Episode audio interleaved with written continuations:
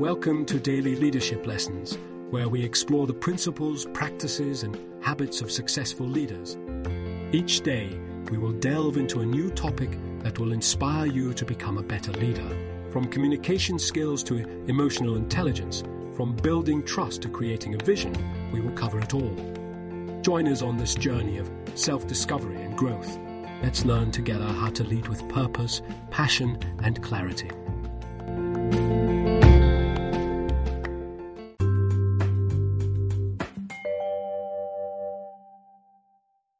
I'm sorry goes too far, learning to apologize effectively at work. Apologizing is an important part of maintaining positive relationships at work. When we make a mistake that negatively impacts a coworker or fails to meet expectations, taking ownership and apologizing is the right thing to do. However, incessantly saying I'm sorry for every minor misstep can diminish an apology's meaning and have unintended consequences. Today, we'll explore advice on avoiding over apologizing at work and learning to apologize effectively. Key points include understanding the roots of over apologizing, knowing when an apology is truly warranted, and delivering meaningful apologies that rebuild trust and respect. Tactics for curbing the urge to apologize unnecessarily are also provided. The risks of over apologizing. Over apologizing refers to saying sorry reflexively even when an apology is unwarranted. This tendency stems from various sources. Low self confidence, those with imposter syndrome and self doubt, may over apologize due to feeling insecure or undeserving. Desire to please, some compulsively apologize to avoid conflict or earn others' approval at all costs. Perfectionism, holding oneself to impossibly high standards, leads some to apologize for any perceived mistake or inadequacy. While the intention is to be polite and accountable, excessive apologies can undermine professionalism and credibility. Coworkers may stop taking apologies seriously or view constant apologizers as incompetent. Over apologizing also continues negative thought patterns like perfectionism. In short, Incessant sorries distort the purpose of a sincere apology, taking ownership of mistakes and re earning trust through changed behavior. As author Laresha Franks explains, apologizing should serve to mend bonds, not break you.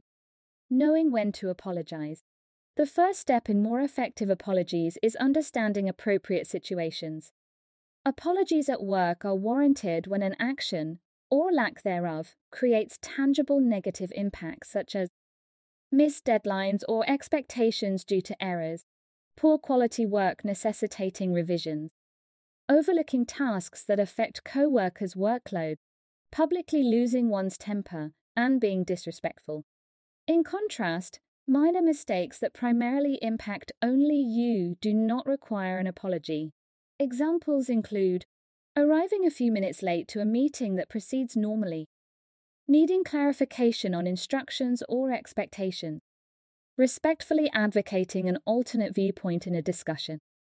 Additionally, do not apologize for non errors like requesting time off or declining invites to non mandatory events. You have nothing to be sorry for. State your reasons respectfully without apologies. Finally, do not reflexively apologize for positive steps like giving critical feedback to help others improve. Frame feedback professionally as doing your job, not something requiring forgiveness. Crafting meaningful apologies. All apologies should contain these core elements. Sincerity, apologize only for actions you are genuinely remorseful for, not just to appease others. Accountability, Avoid excuses by succinctly stating what you did wrong and taking full responsibility.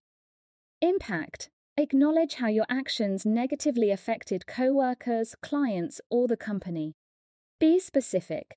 Change. Explain how you will prevent a repeat mistake or address any ongoing issues created.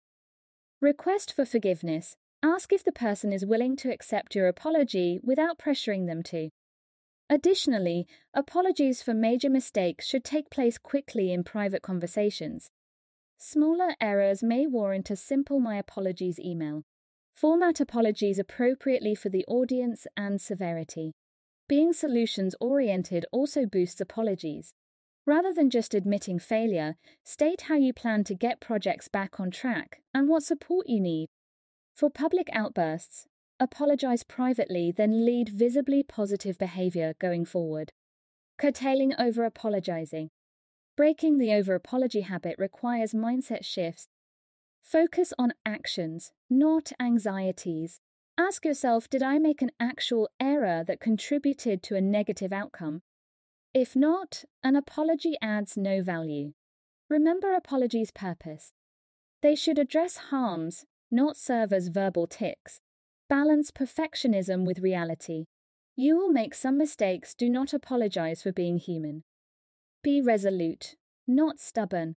Tactfully stand by justifiable decisions without defensiveness. Own your worth. You deserve to be at work as much as any co worker. Do not apologize for taking up space. Ask yourself Would I apologize to a friend? Treat yourself with that same compassion. With practice, you can learn to apologize only when meaningful while maintaining professionalism and self assurance. The result is apologies that rebuild trust and respect without self deprecation. Conclusion Apologizing well is a workplace skill.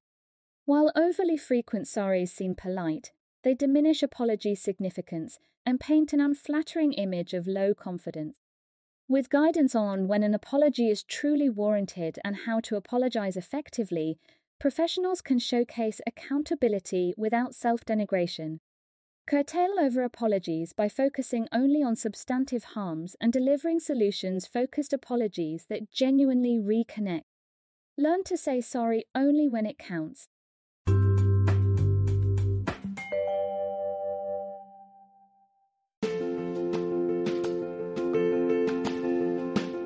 Thanks for joining us for this episode of Daily Leadership Lessons. Please share with your colleagues and friends, and please join us again for our next daily leadership lesson.